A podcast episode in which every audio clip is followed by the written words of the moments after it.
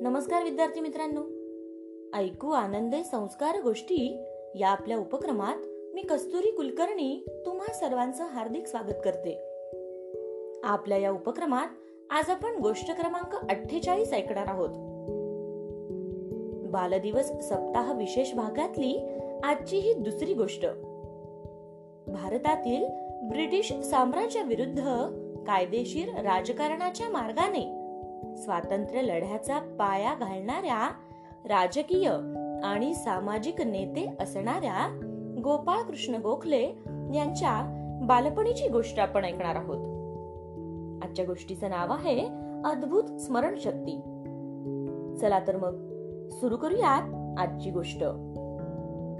गोपाळ कृष्ण गोखले यांच्या जीवनातील विद्यार्थी दशेतील ही गोष्ट.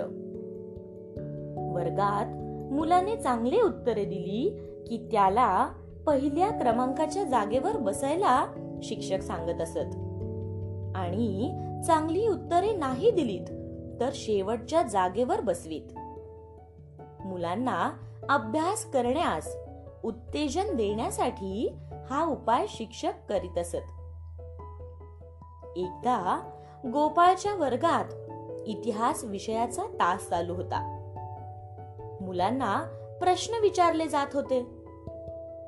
गोपाळला प्रश्न विचारल्यावर त्याला काहीच उत्तरे देता आली नाहीत. म्हणून मग शिक्षक त्याला म्हणाले गोपाळ जा.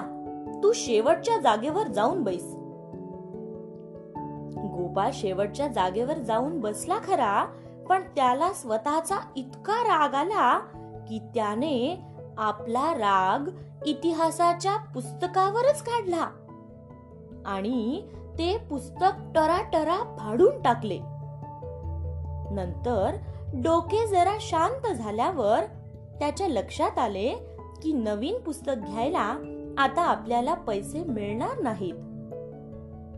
मग त्याने आपला मित्र सदाशिव सावर्डेकर याचे पुस्तक एका आठवड्यापुरते मागून घेतले. आणि पुस्तक परत करायला गेला तेव्हा सदाशिव सावर्डेकर त्यांना म्हणाला हवे तर पुस्तक आणखी काही दिवस ठेवून घे गोपाळ. पण त्यावर गोपाळ म्हणाला मला पुन्हा आता हे पुस्तक लागणारच नाही. कारण हे सगळे पुस्तक मी पाठ करून टाकले आहे. असे एका आठवड्यात इतिहासाचे पूर्ण पुस्तक पाठ करणारे गोपाळ कृष्ण गोखले मोठेपणी महात्मा गांधीजींचे गुरु देखील झाले.